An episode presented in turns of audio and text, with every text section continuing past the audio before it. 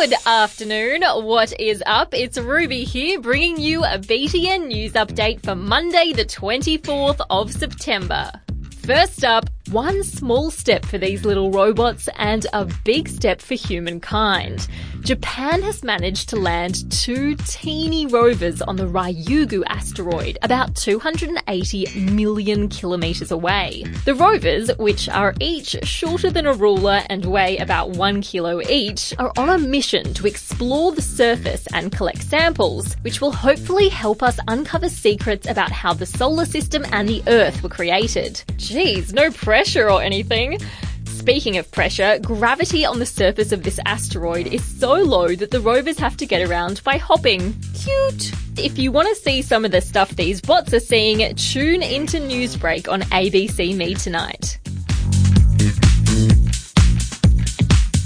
Heavy metals are worth a lot to us Aussies, and for some towns in regional New South Wales, like Broken Hill and Mount Isa, mining heavy metals is what keeps food on the table for some people. But one place you really don't want heavy metals is inside your body. And that goes for not just humans, but all living creatures, including sparrows. A study's just been done on the sparrows that live in these two mining towns, and it's found that from living around all this heavy metal mining activity for a hundred or so years, the birds have actually evolved to avoid being poisoned by the heavy metals, specifically lead. The sparrows' genes have changed so that they don't let lead into their cells. And it's pretty exciting because it's the first time scientists have found evidence of animals adapting to deal with lead pollution. Evolution is a nifty thing, ain't it? A cricket match in Sydney was rudely interrupted yesterday by a huge swarm of bees. It's safe to say they caused quite a buzz. They had players literally ducking and running for cover. Play stopped as the uninvited spectators flew by and eventually landed on a piece of fence along the edge of the pitch, where they settled down to enjoy the rest of the game.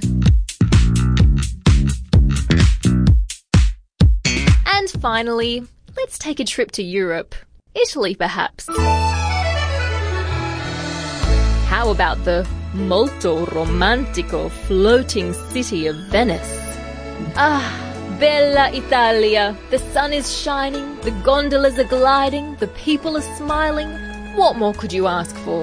Let's take a seat by the edge of the Canal Grande and watch the world go by. Signora, what do you think you're doing? What? Nothing. I'm just sitting here. Just as I thought, I'm issuing you a fine for 500 euros. 500 euros? That's like $800. Just for sitting down?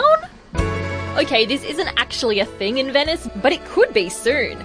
The mayor, Luigi Brugnaro, has proposed fining tourists for sitting down in undesignated areas.